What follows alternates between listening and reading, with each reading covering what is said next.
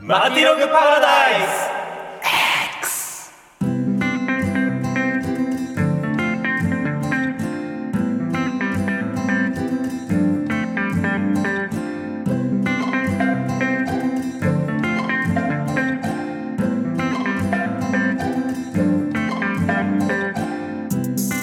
ああ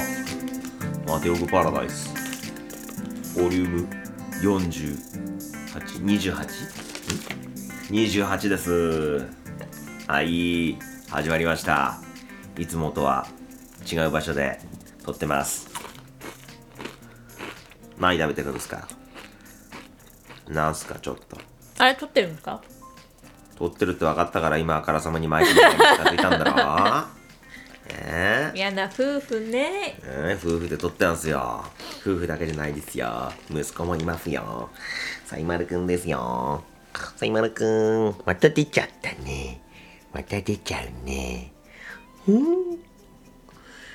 俺はそう簡単には喋んねえよって顔してますねそりゃそうですねノーギャラでは出ませんよね、うんちょっと弾まないと出ないサねイマルくんね。ねえ。えー、っと、いつもはスタジオで撮ってるんですけども、うんうん。2階のリビングで撮ってます。はいはい。ね。サイマル君優先ですはい。はです。あの、空気清浄機もね、リビングにね、そうなん今で日すね今日から設置されまして、えー、プラズマクラスター。お高いんでしょまあ、プラズマクラスターの中でも、多分最上位クラスえー、そんなの買ったの、はい、20畳用のやつ20えー、っと、まあ大は小を兼ねるっちゅうことでさ大きいの空気清浄機入れたんでうんちょっといい空気の中でね、うん、届けたいなと思いまして、うん、おお話しますか話しますか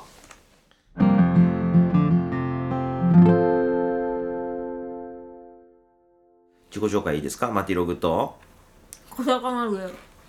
こともいです、はい食べててすいませんいやいやもうねうんいろいろとね、うん、疲れが溜まっててですうねん、今日はねちょっとテレビのうんロケが、うんなんとうちうちでうちっていうかもうこのこのリビングではい先ほどまで行われてまして、えー何のロケだった言っていいのかなセブンイレブンのね、うんえーちょっとした、えー番組の撮影だったんですねなもんでね、うんあなたと、うんうん、サイマルくんがうん寝ている間に朝ですね、うんのうちにうんいろいろ綺麗にしたり、うん自分も化粧をしたりしなきゃいけなくてですね、うん結構な早起きをして早起きっつっても、んその起きる2時間前には授乳してるから、うんなんかねこう仮眠の仮眠みたいな感じなんですけど、んで動いてたもんでもう疲れたともう1階のスタジオに行く元気がねえと、いうこともあっておめえに聞かせるうん一回はねえとそうだなうんそんなちょっとお疲れなうんカタカナでごと思いです、久しぶりのテレビだったんじゃないですかあというかもう出産後うん初のお仕事じゃないですかおおそうだよねテレビうんも久々でしたけどうんうんそうだよねう、んずっとまあね休んでたもんね春先ぐらいからもう、まあ産休というか、うんうん、徐々に徐々に仕事をセーブしていってたので、ねねえ長の中にいたもんねあのえ時ねえねえねえまあまあ向こうが来てくれるっていうならね出てやってもいいかなって いうスタンスってことだよねまあ、まだねうんさいまるくんもまだちっちゃいし、そうだよねだからうん松山千春スタイルってことだよね千春千春松山はもうめちゃめちゃヒット曲飛ばして売れてる時に、ベスト10出てくださいってオファーが来たんだけど、あの方はあのー地元北海道の足寄かえら出ないという方で有名じゃないですか、そうなんですか、うんその東京行かねえよっつって、いやどうしても出てくださいもうこんなに売れてて、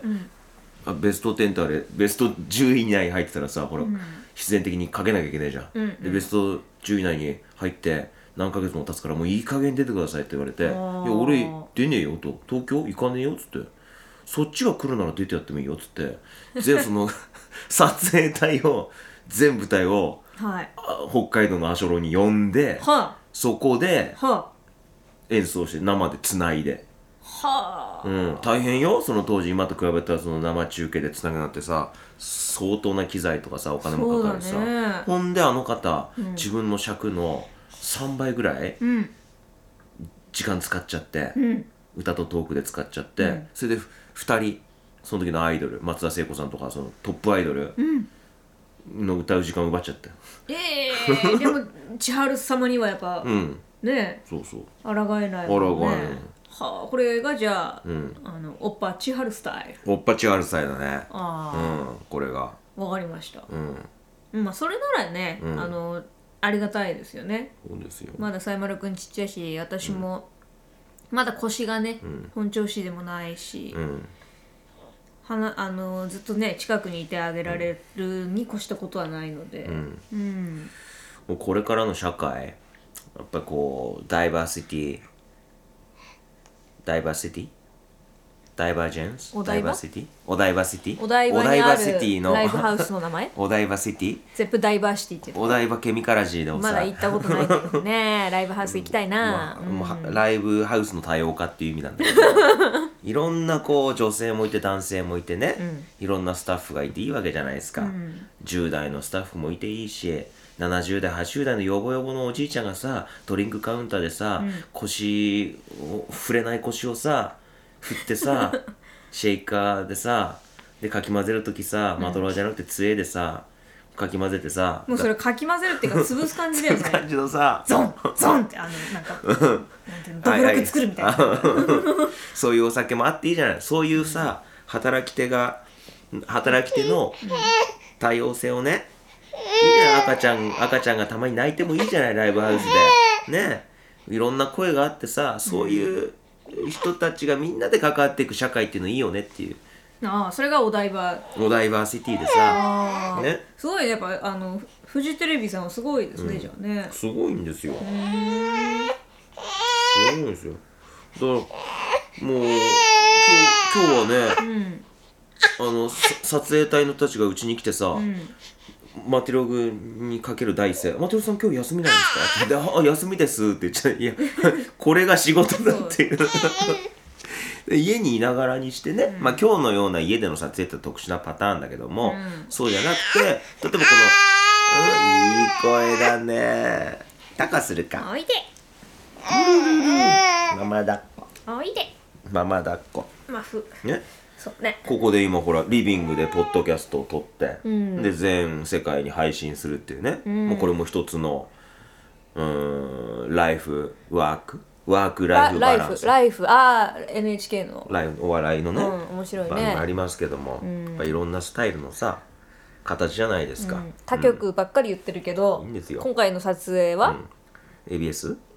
日テレ系ですね日テレかはいうんね、本当に大人気でしたね大丸くんね本当だ大ね人気でしたよかわいいかかわわいいいいって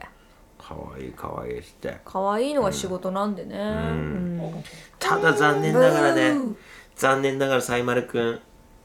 の顔にはしっかりと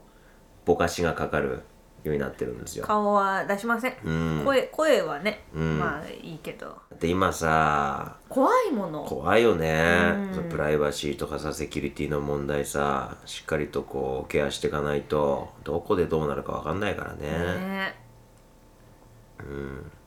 まあ、いろんな意見あると思うよその一発の芸能人気取ってさいやいやいやいや子供のいやいやいや顔をぼかしかけるなんてさって意見もあるか芸もしれ能ない人気取ってって思う、そんなつもりないけど、うんじゃなくて、うんだって確かにねこの子はね、うん私のお腹に十月10日いましたけど、うんもう生まれた時点で、うん別のね人格というかそうなんだよねもうあの、そうなんだ別よのね人間なわけなのでそうなんだよのそこなんだよね私たちが良くても、この子が将来的に嫌だっそうなんだよて言われたらさ、うん決してあのなんていうのもちろんこう、お世話はいっぱいするし可愛がりもするんだけど、決して所有物ではないわけなので、あのー先日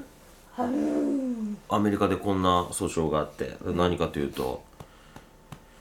おおお母さんが、うんまあ、じ娘をね、娘側が訴えたんだけど、娘が私がね小さい時に裸の写真をいっぱい写真撮ってブログに撮ってブログにアップしたりしてたと、でそれはこうむね名誉毀損だと、ん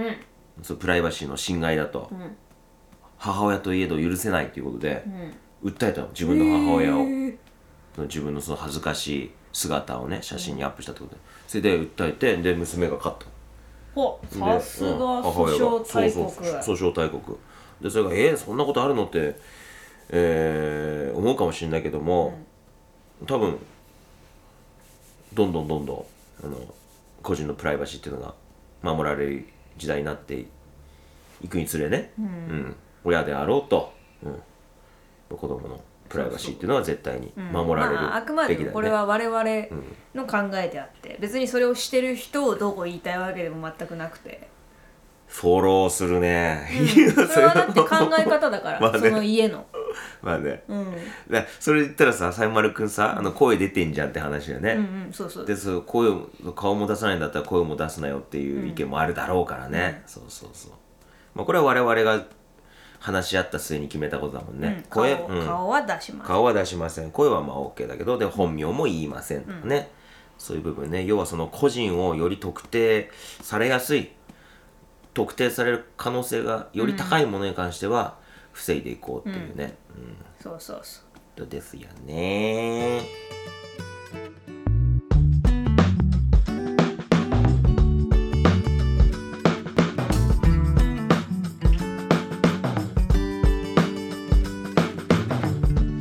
マティログパラダイスそうメール来てますよメールおおありがとうございます今日はねいっぱい紹介しなきゃいけないのいっぱいあるからさはいお願いメーしルメますールからいきますか、メールからいくそれとメッセージからいくどう何が違うのあの準レギュラーのヒデッキーとリュエポンからのボイスメッセージもらってるんで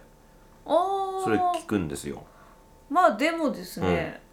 このポッドキャストのうん準レギュラーの座をはいはい最初にうんその座にいたのは私なのでそうでしたねはいそうでしたはいあの何秀樹とうんゆうえゆえはね、うん私の後輩だから、そのそのマティパラの中ではねまあそうだマティパラの中ではね、うんマティパラの中ではね、うだかんら、うん別に後輩のメッセージじゃなくて、ん私の声先でいいんじゃないですかだえもう出てんじゃんからこのままえメッセージ紹介してあせっかく送ってくれたの流さないさ最後最後、最後うんああ最後最後分かった分うかんったメールメール来てんでしょうんうんうんじゃあメールで楽しくトークするメールああそっか準レギュラーの後藤萌 さんの声でいいんじゃないですかわかりましたうんほらほらほら、はいああさゆまるくんもそうだと言いますねじゃあ紹介しますねえーよいしょはい、ラジオネーム林ルクさんおかありらがとうございますただはきじめままししたてですね私そうなんだねメールはいうんうんえー、マテログさんもしかして後藤萌さんいえサイマルくんもいらっしゃるのでしょうかいえはじめまして、えー、林ルクと申しますはいいつも楽しくお話を聞かせていただいておりまありがすとうございますその後洗濯機は活躍されていますでしょう かそんなお二人がこれからサイマルくんを連れていったあまずまずそこからいくかはい洗濯機は活躍されていますでしょうかもとうね大活躍ですよ、ん恐ろしいね最近の洗濯機っちゅうのはあれドラム式っていうのあれ丸そうそうそうドラム式よくあのコインランドリーとかであるようなのと全く同じ感じのそうそう大容量ってさ今今まで使ってたさ、洗濯機と比較してどれぐらい入るのよいや今まで、まああのーね下着と外に着ていく服と、あとバスタオルとかそういうのは分けて洗ってたので、ゴミがついたりとかね、汚れがついたりするの嫌だったんで、まあ多い時はやっぱ4回ぐらい回してたんですよ、ん今までの洗濯機は。うんでも、これがなんと、んまあ、容量で言ったら1回で終わる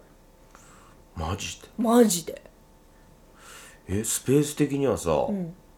その設置面積のスペースっていう意味でだよ、1.5倍ぐらいじゃないうんそれなのに容積で4倍容積というかそのいけてるんじゃないかな、運動量というか、ん働き分は多いってことか多いへしえかもねあのちょっと奮発してねはい乾燥機付きにしたわけですうよ、ん奮発しましたよねねで、うん試しにやってみたら、はいまあ乾くしあとタオルうはんふっかふか、あらうん、へこれからさサイマルくんやっぱ生まれて、どうしてもタオルとかさシーツとかえうんで変える必要性が高くなってくるし、うん量も多くなったんだけど、まあ助かるねあら本当に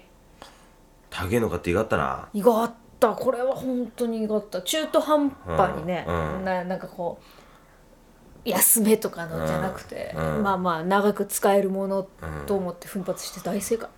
まあ何でもそうだよねうんうん何でもそうだよ安かろう悪かろうじゃなくてさ、トータルで長い目で見たらさ、うん高いやつの方が一般的にね、高いものの方が長持ちもするしいろんな機能もついてるし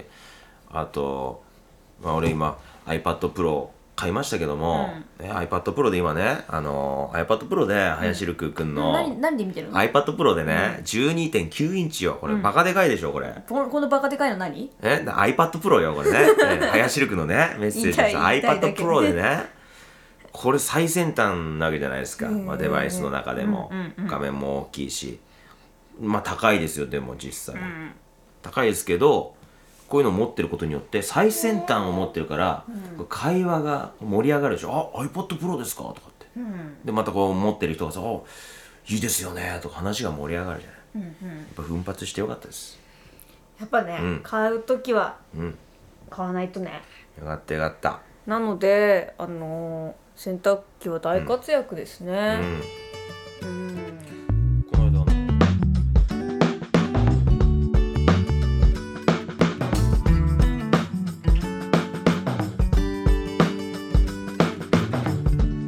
マーティログパラダイ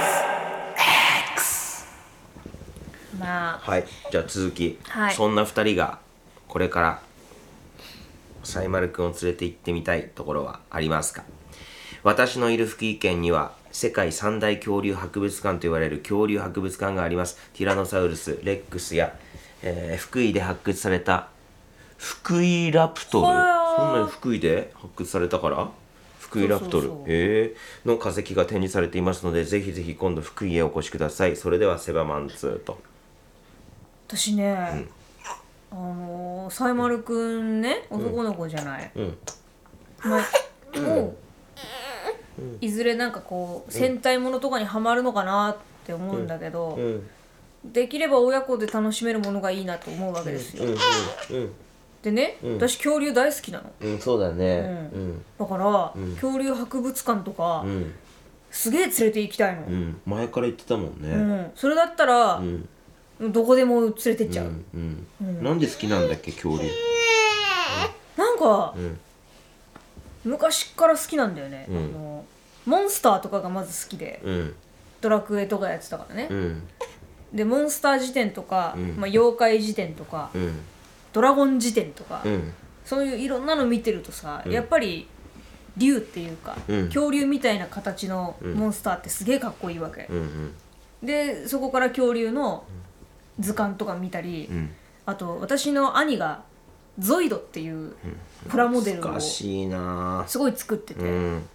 でゾイドのそのプラモデルの、まあ、モチーフっていうかいろんなライオンとかもあるけど、んなんかこうそれこそこう首の長いうん恐竜とか、んティラノサウルスみたいな形のんゾイドもあって、うんまあ、それからかななんかいろんなのが周りにあったんだよね、うん先生恐竜なんじゃない、ああいいね、いいのいいよそんな恐竜好きにはたまらないねたまらないね世界三大恐竜博物館と言われる世界だってすごい世ね界だってうんいいね福井あれだよあのん海鮮とか美味しいんだよ海鮮物とかすごいああらしいねうんあとあれでしょ確かフェリーフェリーも止まるんじゃない確かかな、あとあなたが今してるメガネうんこれも福井県鯖江市ですよサバエのメガネ、福井そうそうそう福井すげえな福す井げえよ福井てかあ福井にそうそう住んでらっしゃるの福井林そう六さんってそううんセバマンツーって言ってるよでもだからこれマティパラの「ゼロ」を聞き返してくれて、んね、この番組の前身の番組ね最後にセバマンツで秋田弁のこの別れの挨拶でセバマンツって言ってたっていうのを聞いてくれてそれであえて使ってくれた、あそういうことそうなんですよ修大出身あらヒデッキーの同期ヒデッキーと同じ劇団北の会のということは演そう劇かまあじゃあお北の会同じうん畑の人だそうそうそうそう最近はあのね、そういうね内輪感満載でね もう林ルクもね準レギュラーの一人だからちなみに1個前のメールね、んせっかくだから紹介しましょうかマテログさん、ヒデッキーさん、ゆえぽんさん、こんにちは、林ルクですと、えー先日は個人的なことでお祝いコメントをいただきありがとうございました。まさかこの場をお借りして発表していただけるとは夢にも思いませんでした。という、何のことか知ってる結婚。え結婚するの婚約したんだおっーてそうそうなそうのそうそうそう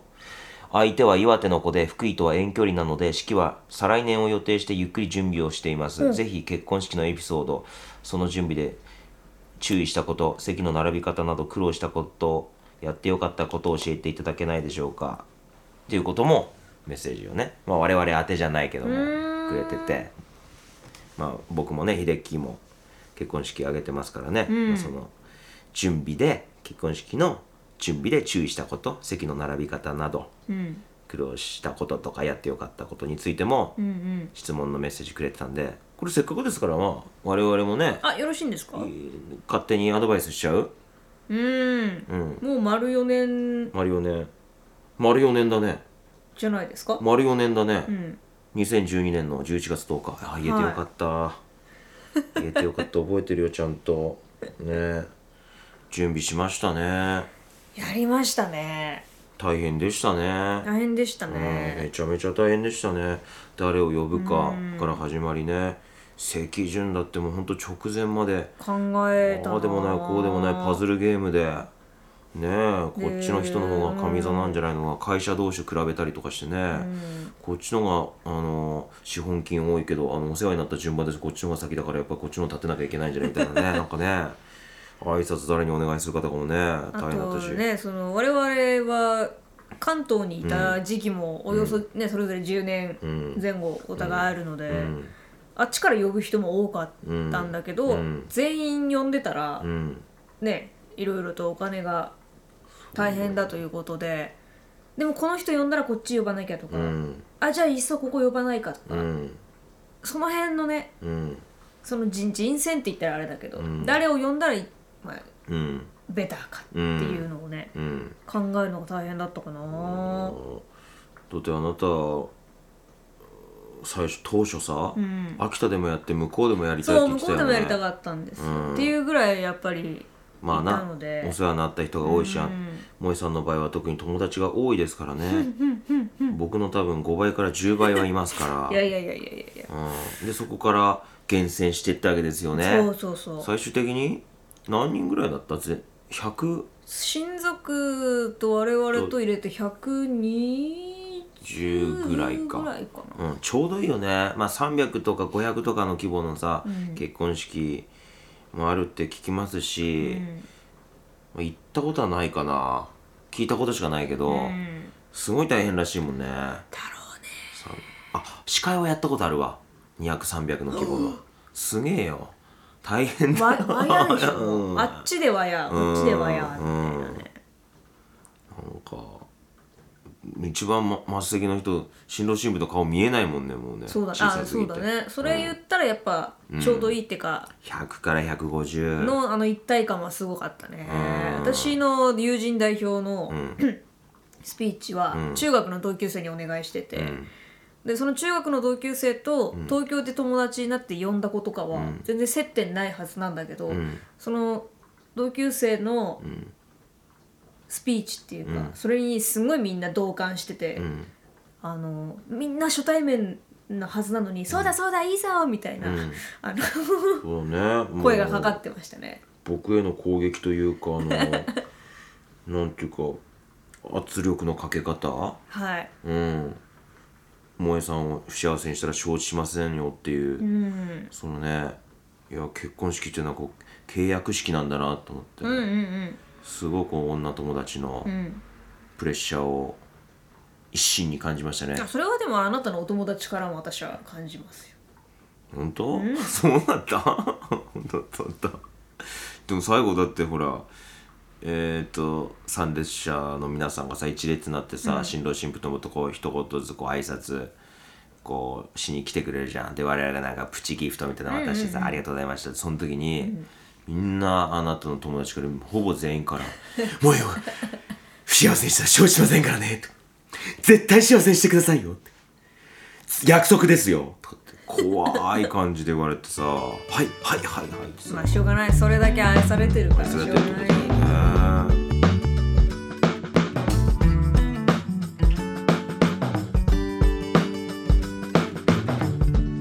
マティログパラダイス X ふざけた髪型したしなんかラメラメとか髪にいっぱいスプレーしてたからチャラチャラしてるように思われたのか なな然んか大丈夫ですよ 本当うん、えーそれで林緑からのね、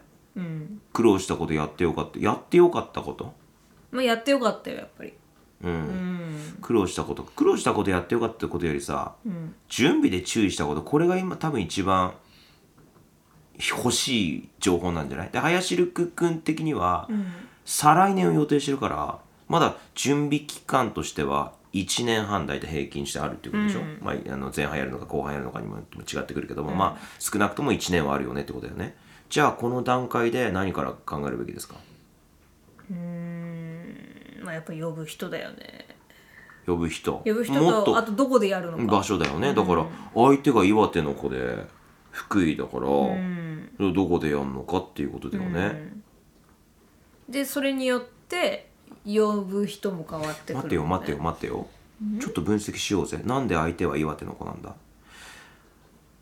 秋田大学で知り合ったんじゃねえかなあじゃあずっとうんっ遠距離で育んできたのかな、てことでしょあ確かなんかそんなこと言ってたのかない言ってたのかまたはこれはラジオで言ってもいいのかまあポッドキャストだからいいかってことにして多分そうでしょうーんうんだから大学の友人をどれぐらい呼ぶのか、その比率によって場所というのは変わってきませんか、そうです、でね、も秋田でやるってことはないかどっちにとってもふるさとではないから、秋田はありえないだよね,、まあだよね間をどういうこと岩手と福井の間 間でもないなどこ福島 どどこ山形秋田秋田秋田間じゃねえでしょそうだねそうかじそゃう,、ないまず場所じゃない、うん、そうなんだよね場所とあと、まあ規模をどれぐらいにするかだよね、なんかねなんかね2人とも新郎新婦2人とも、とえそれぞれ東北と西の大阪とかそうだったんだけど、その中間の東京でやったっていう人はいるうんでしょう、うんまあ東まあ東京だったらね東京だったらな交通の便を考えたらそううんだからこの場合大変だよね、うん出会いが第三第三の地でも単純にね俺は福井でいいと思うようんダメですかこれの何ですかその儒教的な考えですかなんでですかえ新郎側の場所であげるのが当然でしょみたいなこのなんか偏った考えですか実は、うんそ表に出してないけど、うん亭主関白なマテログが今顔を出し出ましたちねゃいましたかまあでもう、んもしさ岩手のそのうん奥さんになる人のうんなんかおばあちゃまとかね、おじいちゃまにちゃん見せてあげたいけど、もう結構年齢を重ねてしまっているので、ちょっと移動が難しいとかさ、うんいろんなそれは事情があるので、ん絶対に男の方とも限らないよ、まあ場所はぶっちゃけどこでも行っちゃどこでもいいもんねで場所っていうより式場だよね式場のそのブライダルの担当者がさ、担当者だったりそのホテルがどれだけ良心的にその新郎新婦の考えを聞いてくれて、やりたいと思ってることを実現化してくれる人かどうかっていうことが大事じゃん。でそう考えたら打ち合わせに行きやすい場所がいいよね。そうだね、うんちゃんとこう定期的にブライダルの担当の人とは直接会って話をしてした方がいいに越したことはないので、うんそう考えたら、うん悩むねこれはねあとまあ林ルク遠さん距離だからとな、うん、彼女んさんうのんその性格にもよると思うんだけど、うんはっきりこうしたいっていうビジョンを奥さんがまあ持ってるならうん任せてもいいと思うし、おお奥さん側にってこそうとそうそうそう奥さん側に任せて、うん奥さんがやりやすい方うんの岩手でもいいかもしれない、うん、でどうしようね我々もじゃあ余興を考えとかなきゃいけないよね1年半後でしょ大体そうなんですか、うーん余興でしょ我々行きますよもう勝手に行きますよ余興 つまみ出されるパターンそうなのかいやーなんかなんかお祝いしたいよねうん、それはそうですね。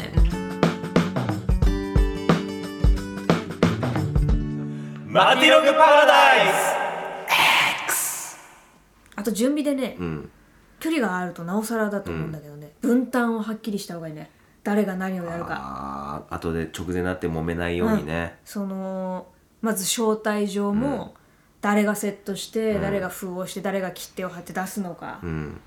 えーじゃあ私はこれをやるから、または、じゃあ料理決めてとか、うん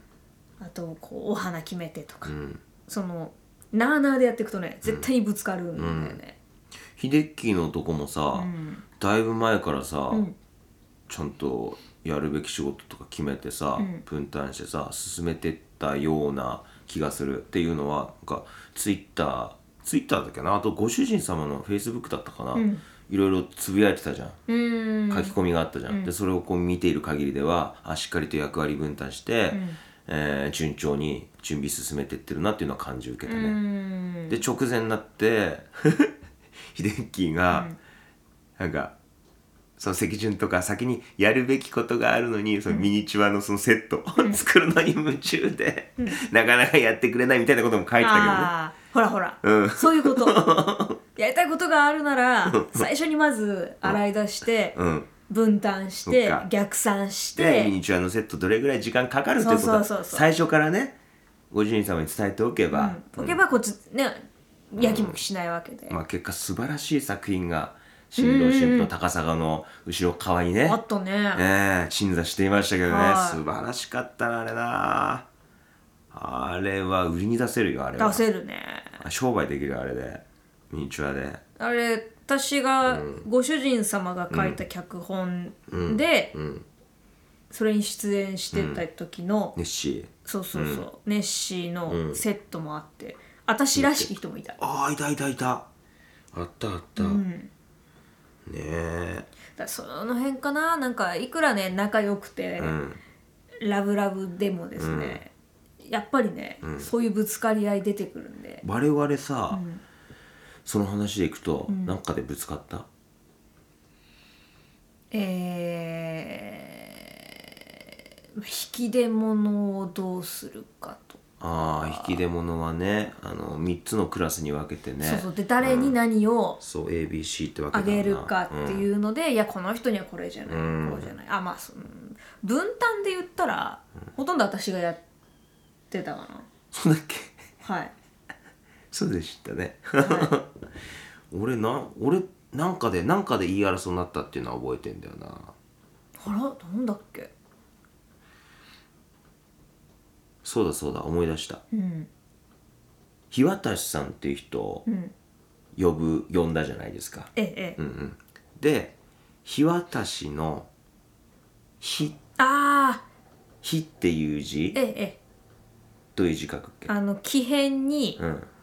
なんだと通る通るそうそうあでる通るの「尿」をなん何に尿二水にするのか一そう水にするのかそうそうそうで、んそれなんでそれが大事だったかというとそのんだよねそれを筆行の人そのそうそうそうあの宛名を書く時の、あ招待状を送る時の、まず、その封筒に書くうん名前うんもそうだし、うんえーとまあ、ネームプレートもそうだし、うんそのひひ日渡さんとか樋口さんとかの「日」の字のその、一心うんちょんちょんが2個あるのか1個あるのか、うんあと高橋さんうのん高がはしごなのはしか,、ごなのかとか渡辺さんはどの渡辺なのかうん斎、藤さんの斎がうんどれなのか、そうとか絶対間違っちゃいけないんで、正確に鉛筆で下書きしてそれを提出してくださいと、で筆筆行でいいんだよねそのふそうそうそうふ筆担当の人その各ホテルにね一人は必ずいるというね筆行の人に提出して書いてもらいますからっていうことで,、でそれで揉めたんだね「いスイカあーにスイカ」とかってでねしかどっちなんだよもあれはうん Mac とか Windows とかいろんなのでフォントが違ううんと標準され方も違うらしいんうだよね、んとかねああともう一個思い出ーしたあなんだっけあの BGM を選ぶじゃない、うん式中のね、はいまあ、入場とか、うん手紙の時とか、プロフィールはどれとか、うんうんあとまあお色直ししてうん入ってくる時うのん音楽うんうはんどれがいいかうとんか、で私が父親と入ってくる時に、うんあのーい使いたかった曲があったんだけど、うんうんあまり尺がない曲で、そうそうそかうつちょっとまあしっとりしすぎてると。でもうちの父親これが好きなんだよな、うんからこれがいいんだよねって言ったら、うんチミがもうなんかもうこうなんていうの、効率よくやることだけを考えていたのか、とてももうなんかこう、血の通ってない感じのトーンで、でも短いからさやっぱり別のはいいよ、うんみたいに言ったの、そうはっきり覚えてるわ、うんでこっちとしてはうんめちゃくちゃ思い入れもあるし、うん悩んだしうん父親が好きな曲なのに、うんなんだその言い方うんなんでそういう言い方しかできないのみたいな、そうでこれ以上のことを踏まえるとですね、この問題をこう回避するためには最初にどこに重きを置くか優先順位、うん重要度が高いものは何なのか、今の話で言ったらその、えーおお父さんと一緒に出てくる時の BGM は SABCD って言ったら S に入るぐらいすごく大事なことだっていうのをその感情としてはまあいまいちピンとこっちは正直来てないけども、あでもそうなんだこの人はこれの分野は S なんだっていうの分かるじゃん、もう見える化していくことによってだから最初にでも引き出物であったりとかね、もう細かいこだわりのものもあると思うよ例えばその、まあ、BGM で言ったらあれもそうでしょあのなんだっけ爆竹の音で入るっていうね はい、うん、あれだってすげえこだわこだわってたでしょ、まあ、あれに関しては俺もすごい重要な、あのお色直しして出てくるっていうシーンで俺の中でも重要度高かったけど、そうそうそういうのをねことを決めた方がいいねそのね自分にとって、とっても大事なことが相手にとってはそうじゃないかもしれないし、その逆もそうだし、お色直し最低3回はやんなきゃいけないっていう人も今もいるでしょそうねいるでしょ、うんうちら何回やったっけあなた衣装は全部ででも4タイプでしょ、あの最初の親親善から入れ善た式で白むく白むく入ってくる時がそれに色色打打ちち掛掛けけでウェディング白ウェディングやっでてカカララーーウウェェデディィンンググ4回4タイプ私ははい十分でしょう、もう十分ですよ十分ですなんかよパックになってたのそれは、うんねそうそうそうだからその辺だよねその奥さんがすごいやっぱりいろんなドレス着たいって言ってるんだったら、うんまあ、うん、じゃあうんいいようんじゃあその分まあどこを削るか、お花をちょっと少なめにするとか、うんえそんなに着替えなくてもいいじゃん、なんて言ったらもうダメですうよ、ん秀樹の秀樹とご主人様のあの披露宴我々もね、参列しましたけどいい式でしたねよかったねいい式でしたいねい式でしたね劇団関係者多かったね最初 すげえ多くて楽しかったね挨拶しまくりですよ、ねえ本当にまあそんなとこですか、うんまあでもやっぱりやってよかったなとは思いよまかっすたねうん、うんすごくそれは思いそまうす、ねだからいいのいいのあのぶつかってもね、苦労してもね、うん結局後でねうんあははははって言いながらお酒ん飲みながら見れるから、そうそうそうはあこれこれだけは言っとかなきゃいけないってのを思い出したはい、うんうんうん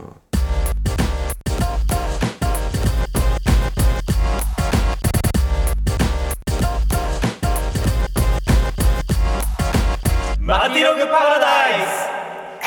ス結構話しちゃいましたねはいそろそろはい後回そうですねしにしてる、ああなんだっけはい秀秀樹と秀樹ゆうえはい準レギュラそうです、ーうんなんかいいよ流してもいいですか、んはいじゃあえヒデッキーから届いたボイスメッセージ聞いてもらいましょう聞きましょうどうぞ皆さんこんにちは秀樹こと劇団八の巣副代表小林秀樹ですよろしくお願いします、えー前回をもってあのーうちの主人があ妻があのー臨月に入ったということで、えーポッドキャスト、えー一旦お休みということになっているんですけれども、えー今のところ母子ともに健康でありますはいえー昨日なんかはあの一回あの話題に出したことあるんですけれどもあの2人であのけんちゃんラーメン行きましてはい、えー主人の方はあのけんちゃんラーメン初めてだったんですけれどもあの美味しい美味しいって あのちゃんと食べてましてあのあれなんですよねあのもしかしたら昨日たまたまかもしれないんですけれどもあのけんちゃんラーメンのあのチャーシューがあのめちゃくちゃ美味しくなってましてどうしちゃったのけんちゃんっていう感じのあのびっくりしちゃってなんか感動するぐらい美味しかったんですよねはいまあそれはあのいいんですけれどもあの僕の方もあの劇団の方もちょっと一旦とりあえず今月いっぱいはあのお休みをいただいてましてあのといっても別にあのなんて言うんですかねあの出歩けないっていうだけで特に忙しいというわけでもないのでちょっとあのあれですねあのあ時間がむしろできてしまったので逆にあのツイッターにもあげましたけどこの間なんかあのミニチュアのの祠を自分で作りましてだいたい4分の1スケールなんですけどもあのそこに、えー、と三好神社から買ってきたあのお守りを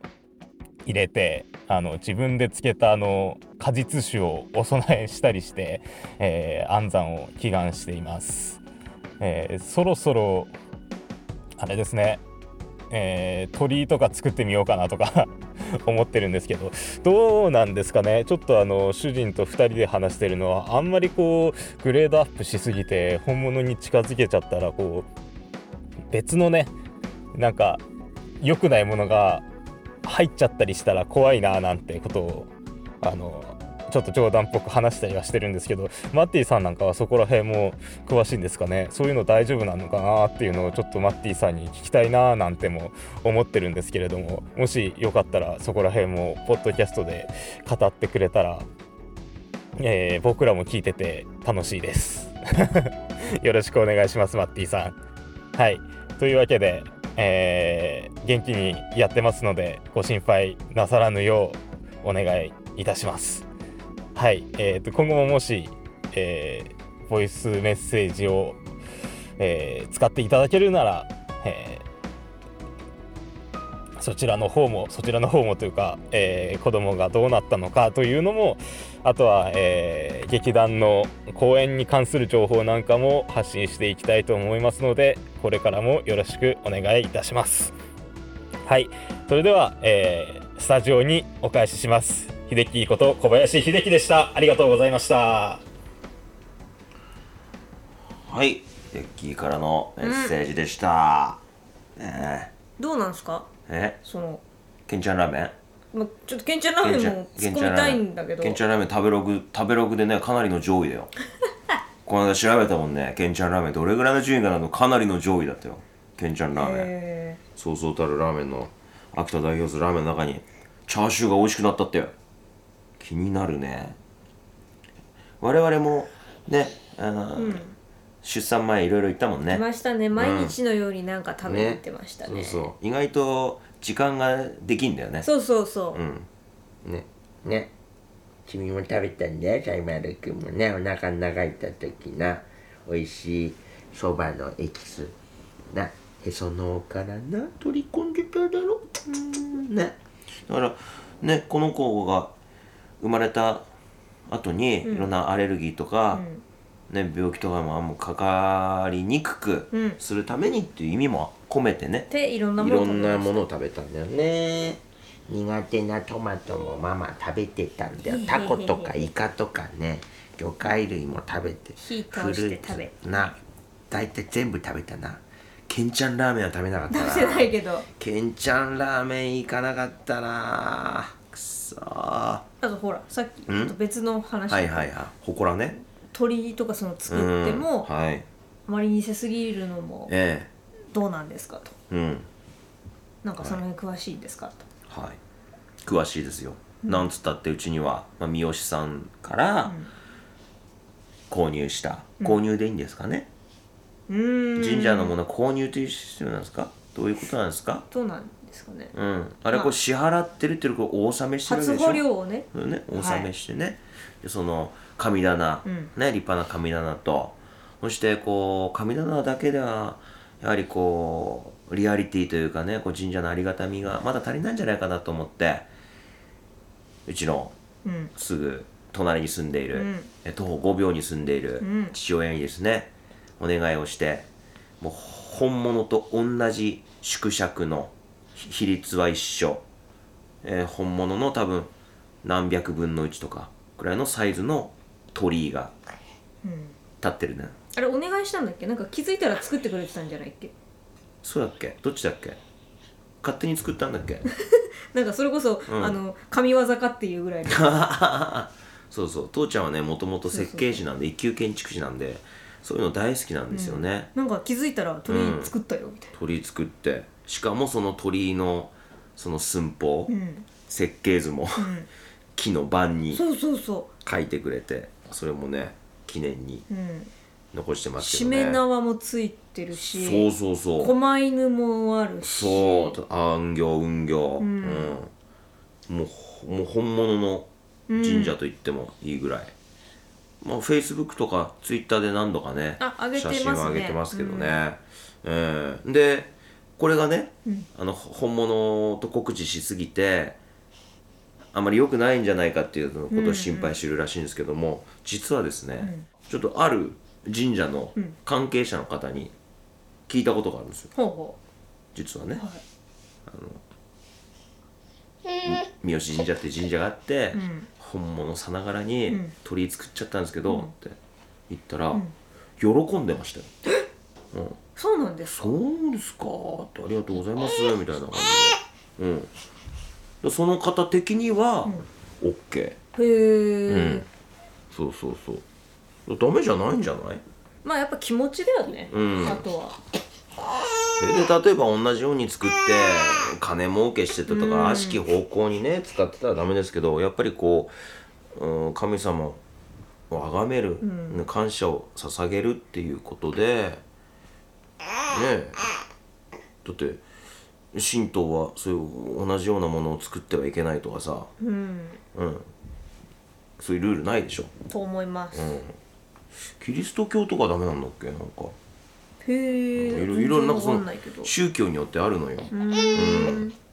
彫刻彫っちゃダメとか仏教ははい OK でしょあれむしろむしろその仏様の彫刻彫るっていうのはいいことでしょ、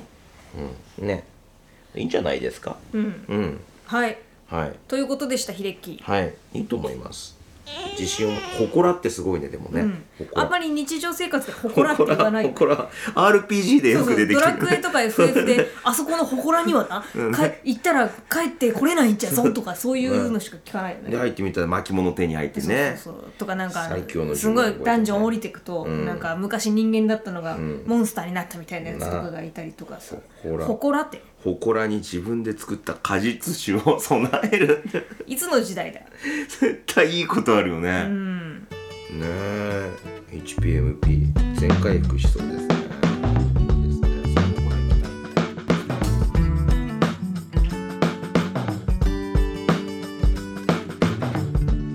マティログパラダイスじゃあ続いて、はいもう一人いはいいいですか後輩のいよ後輩のメッセージ流して、いきましょいいようじゃあいきますはーいゆえぽんからもですねメッセージ届いてます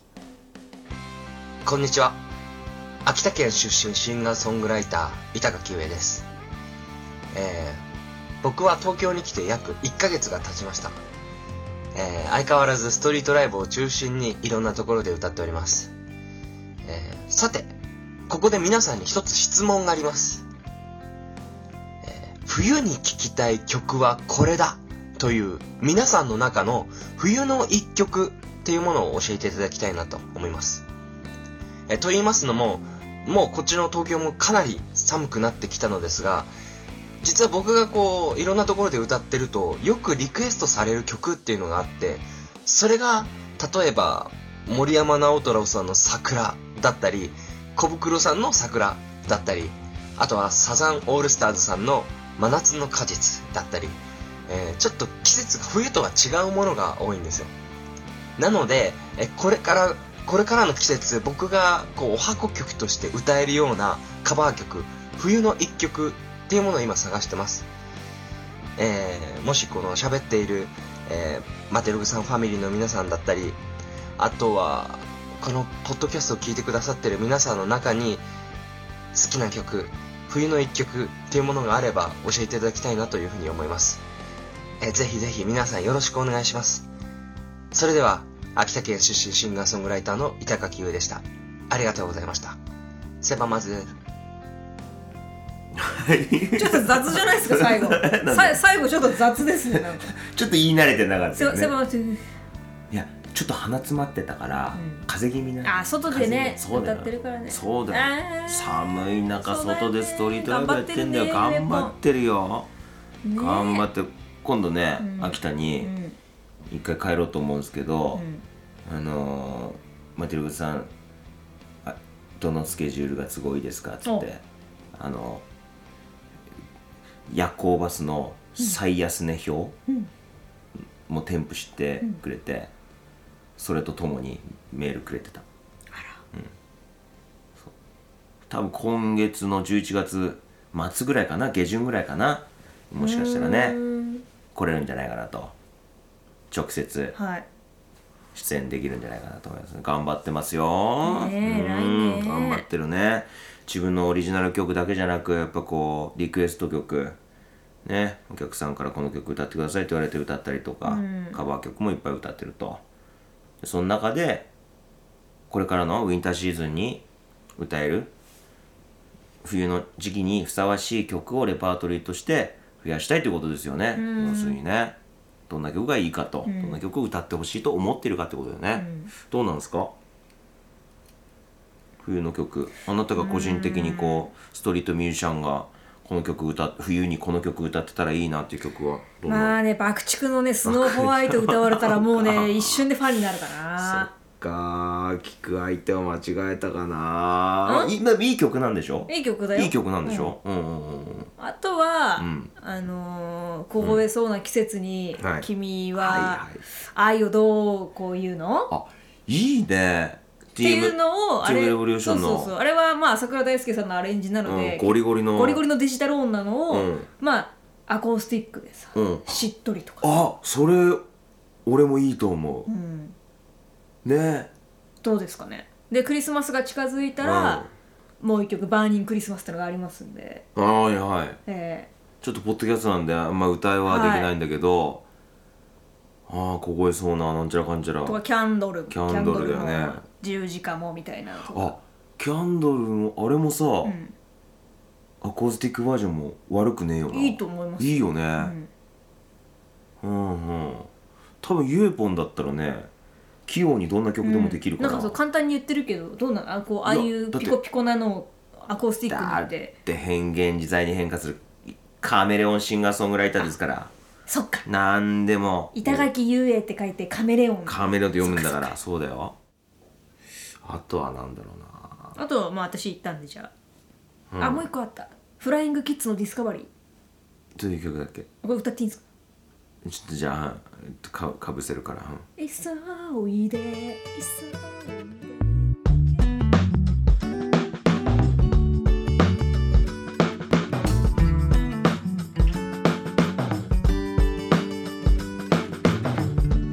マティログパラダイス全力で歌っていただきましたが、えいい曲だねー、とかねうんゆえぽん自身がリアルタイムで聴いてた曲の方がいいんじゃないの全くゼロから覚えるよりもから今28あれあもっとだ29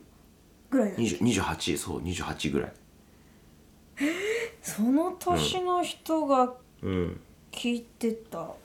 冬ソングうんあそうかあなたはもうだだかいらぶ俺だいぶおっさんだからまあ分かんないそう牧原紀之とかさ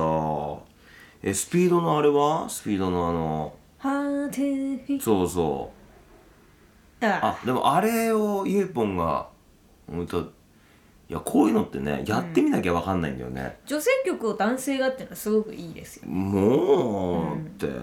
まあそんなこと言ったらあの徳永英明さんロロンマンスうんの神様とかさ、うん高いのをさうん頑張って歌ってもらったりとかうんねえ、面白いかもしれないあとはな英語ワ英語ワムワムはだって鉄板でしょワムのラストラスああ鉄板ですねワムだよねあれねだったはずだよね洋楽に疎い我々うは、ん、あ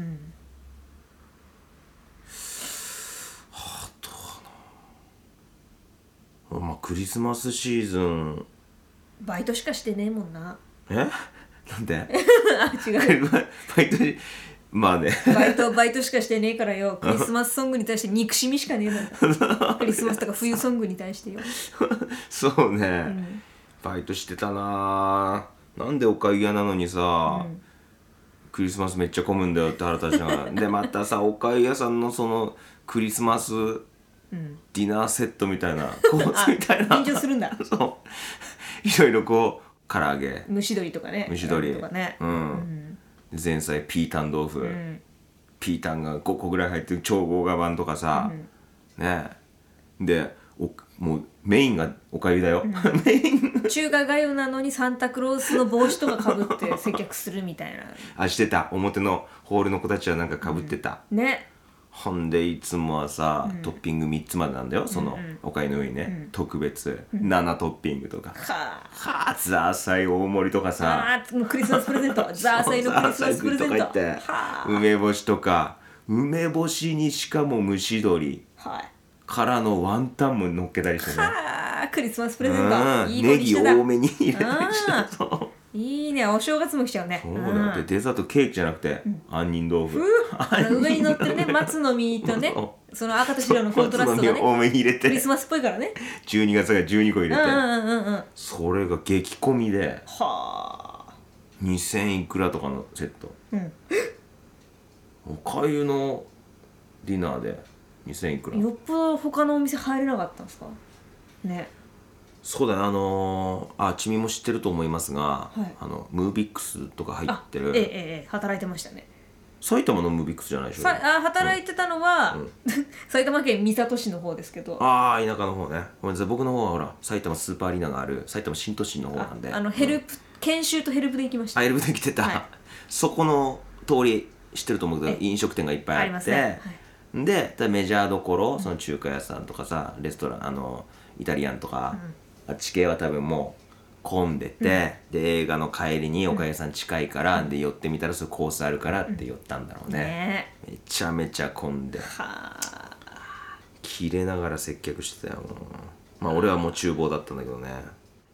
ねだからあんまりないんじゃないみたいですね、クリスマスソングクリスマスソング 冬冬ソング本当に本当に僕が歌ってほしいのは、マッキーの「冬が始まるよ」あれも大好きですねセカンドシングルですよファーストシングル知ってますよねどんな時もでデビューしたんですよあれファーストがそうなんですかそうだよデビュー曲がどんな時もあんなに売れてにそうで2曲目が「冬が始まるよ」はあうんいい曲だね北風もいいねああはんはんはん「トゥインクトゥインクリルワイス」のもあれもいいな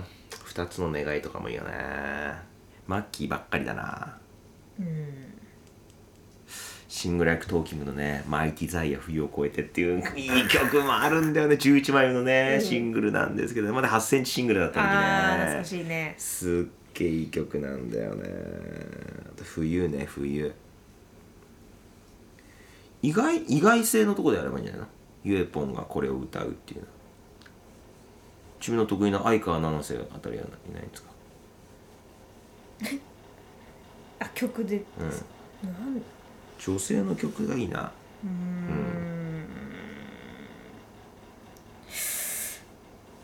なんでしょうね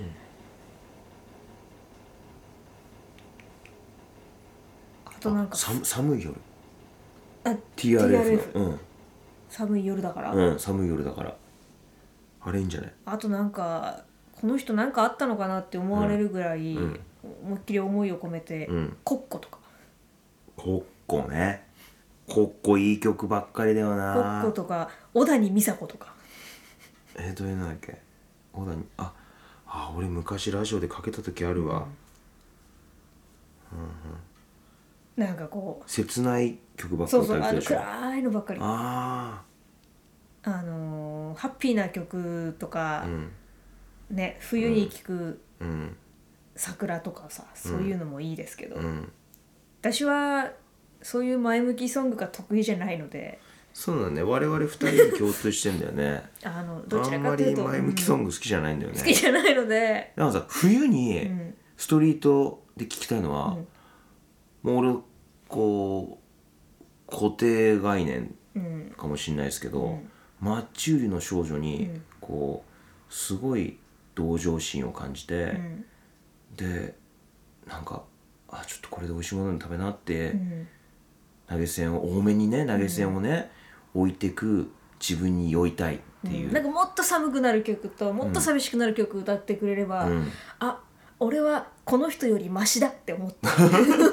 お金置いてくみたいなそうそうそういうそういうなんていうかななんとかなそのほら優劣とかね、自分が引いててとかそういうことじゃなくて、なんか自分がいいことしたなってん感じられる、いい機会なんだよねそれ実はストリートミュージシャンのそのパフォーマンスでね、俺だって埼玉新都心の前で拓ちゃんと2人でパフォーマンスした時に、一番稼いだ時期が、やっぱり11月12月あー寒い時期、はあはもうどひひもう金持ちのマダムとかも通るからさ、近くに高級マンションとかあるからさ、でおぼろ月歌って「秋田から来ました」とか言うと「あらそうなの私も秋田出身なのよ」っつって「CD 全部買ってく」っつって「あーそしてうちにうちに来ない来ない」っつってそうそう私のうんち食べてとか ちょっとちょっと西川口、ね、の話戻りますね西川口の、ね、泊まったホテルの近くに、自動販売機にボンって張り紙が貼ってあって、ちょっとした美術美塾女のお手伝いをするだけで、月収50万とか書いてあって絶対にうんち食べたりしてるでしょあれ知らないですけどそのうんちを食べさせるようになるんだってその本当にもうあのー金持ちすぎて最終的なとこ行くとうんでいやこういう話多分ね聞きたい人多いと思うから言うんだけど僕のまあねある埼玉の知り合いの方あの配管とかそのパイプパイプを作ってる専用の人はねはーいパイプってあれさあのカーブのとこすごい難しいのよま、っすぐの棒だったら多分誰でもできるんだけど、例えばその水道管のパイプだったらさ一回 S 字に曲がってるの分かるま、っすぐだったら匂いが下からこみ上げてくるから、一旦その、えー水で持ってその匂いをせき止めるために、S 字を横にしたようにぐにょぐにょってね、なってるのねでそれふより複雑にこう絡み合って絡み合ってマンションの中とか絵画館が撮ってんだけどその社長は、まあ、ある人からものすごいお金を、あの出すから、これ作ってくれって、あれも作ってくれそれ何を作ったかというとうんスカトロマンションとかも儲かるわけですよ。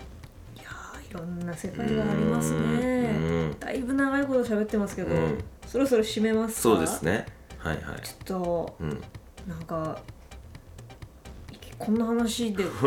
ゆえぽんのメッセージからこんな話になるとうはん。思ってもみませんでしたね、でもいいアイデアいろいろ出したと思うんだよね。はいうん。あえそれは何西川口西川口となんかお手伝いすればお金稼げるよっていう話稼ぐんだったら埼玉新都心だよ。埼玉新都心は。でも警察のあれだよ。 一番でかい事務所、合同なんとか庁舎があるからね。あああ大変埼だ玉ねねうんうんその目を盗んでやらなきゃいけないわそけうですそうねそうそうえっ、とゆえぽんのメッセージから、うんそういう話が広がっていきましたね、うん我々夫婦の会話はいつもそうですでもささいまるくんのうんちを毎日見てて思いますけど、やっぱうんちはね可愛いよねななん ていうかなやっぱ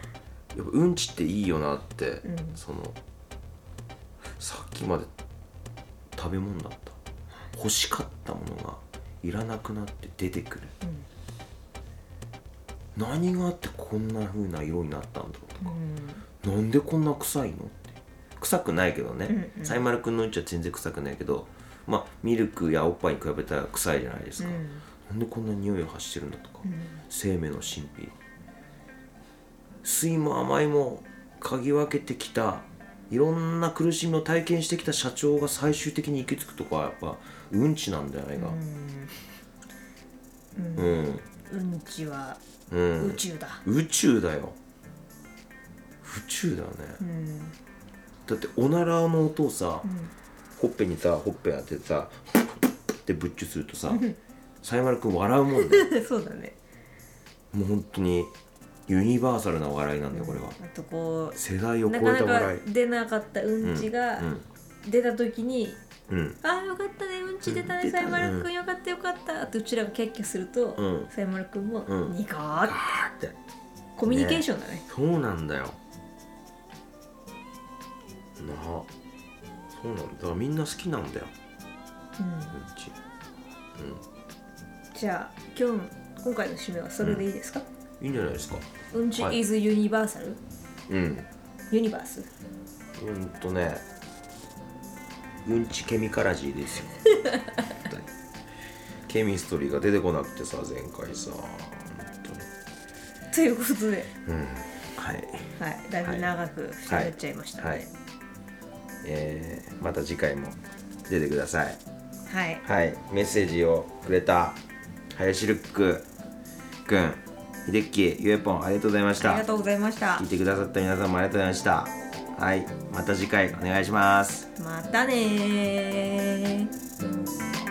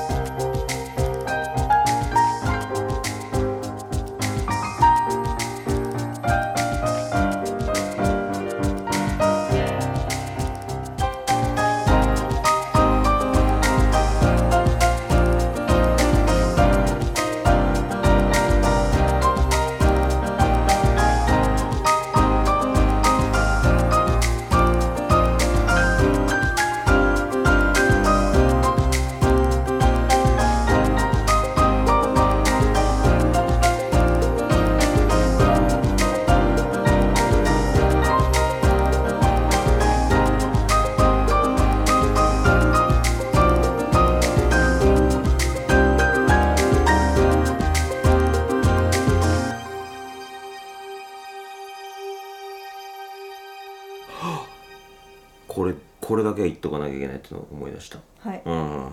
準備ねうん僕僕が唯一うんがんあの披露宴の準備で、唯一というか本当一番力を注いで,、んでそして重要だと思っていたからこそ準備したというもの、最後の新郎の挨拶、ああれはね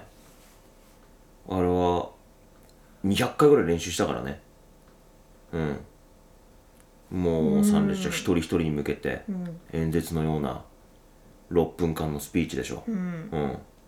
聞きどころ満載、声のトーンとか手の振りとかもうヒトラーのように練習して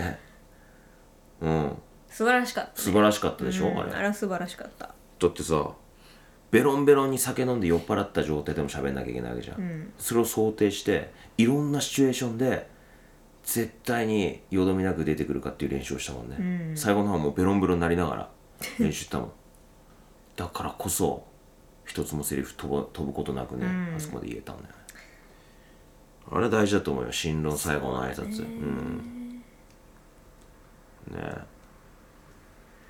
いやこうフリーで喋れる人はいいけどさ俺もう上がっちゃうって分かってたからしかも関係者いっぱいいるって分かったから、しっかりとセリフを覚えて、バシッと決めれば途中いろいろとこう不手際とかね、ちょっと想定外のことが起きたとしても最後の進路挨拶がうまく決まればその回はいいもんだったってことになりますから、そうですはいねこれだけはもうアイシルクさんにあも伝えておうきたいそれはもう今から考えといていいんじゃないじゃん今からでももう遅いぐらいだよねもうねそれでだ何度も何度もこう遂行してそうそうそうそう最高にいい挨拶そうを完璧を追求してほしいね、うんみんな聞くからねあの瞬間だけはどんだけ酔っ払っても全員耳をそば立てて聞くからね、新郎挨拶だけは 何言うんだべってことで聞かれるんでんなとこですかはい結構話しちゃいましたねはいそろそろはい後回そうですねしにしてるああなんだっけはい秀秀樹と秀樹秀樹ゆうえはい準レギュラそうです、ーうんなんかいいよ流してもいいですか、うんじゃあ行きますよ